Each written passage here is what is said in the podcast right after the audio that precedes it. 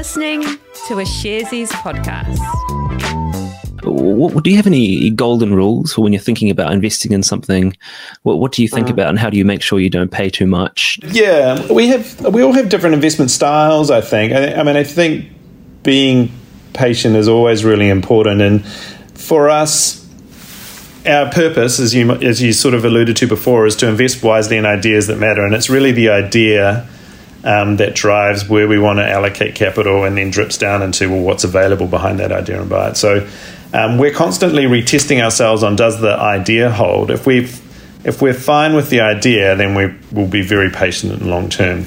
Um, you return to the idea rather than necessarily the business is kind of what guides us. So if we if we if we think the idea um, has changed, like for example in retirement when we bought into that business, we thought that um, introducing the New Zealand version of uh, retirement living into Australia would be very valuable because they didn't have what Ryman and Summerset offer in terms of on-site, you know, nearly hospital grade uh, care. Uh, so that was the big idea. Actually, as things have evolved in Australia, it's moved away from that to more in-home care and things like that. So the idea has changed, and then we look at that and say, okay, do we think we've got something to offer there?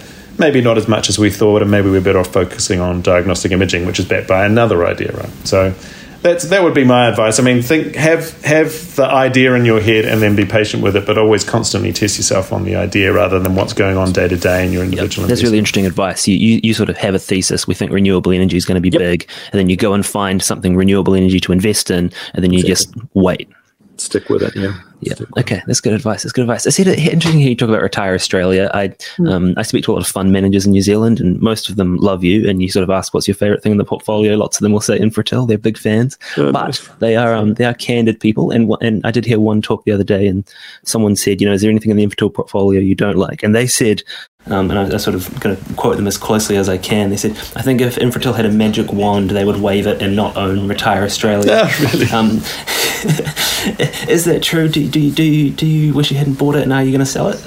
No, no, definitely not at all. Like actually, um, it's it's performed recently better than um, it ever has. And actually, in terms of those pluses and minuses I mentioned at the start, Retire Australia was one of the big pluses um, that offset the diagnostic imaging businesses.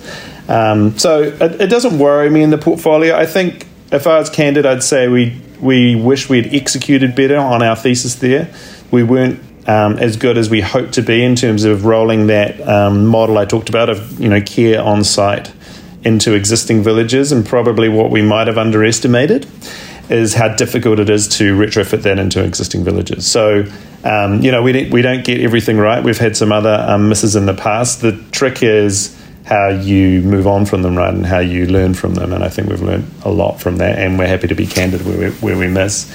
Um, it is for sale. We, we do think, in general, we would um, prefer to focus our attention on diagnostic imaging, which we think has a longer um, runway ahead of it for us. But it's performing well. You know, we don't have to give it away. There's no urgency uh, to sell it at all. So, you know, if if it continued to perform it as it was and it stayed in the portfolio for a little longer, I think we'd all would all benefit from it. Cool. And, and, and not wanting to dwell on the misses, but I think it's a very interesting area to think talk about because um, you know a, a, lot of a lot of retail investors are probably sitting on some some investments that are down a long way and trying to work out what to do about them.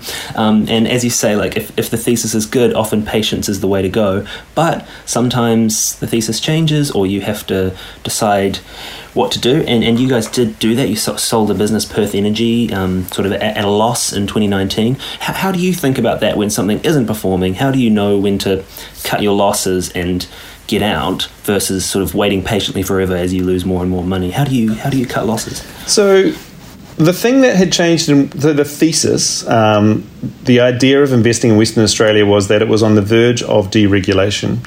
And actually, we invested in Victoria pretty much the same time on based on the same idea. The difference was Victoria did deregulate its um, retail power markets, um, and Western Australia didn't. So we actually built a really great business in um, Victoria as a result of that. That made um, really good profits for Infratil shareholders.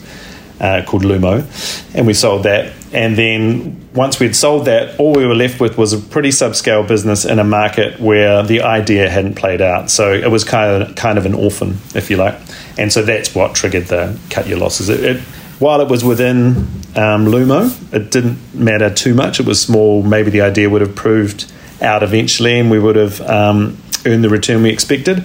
But once we'd um, sold out of Lumo, the business in Victoria, it didn't make sense to run a small outpost um, out in Western Australia. Yeah. Okay, so that comes back to that same thing: is is check the thesis holds. And if the thesis holds, be patient. If the thesis doesn't hold, sell, even if it's a loss. Yeah. Yeah.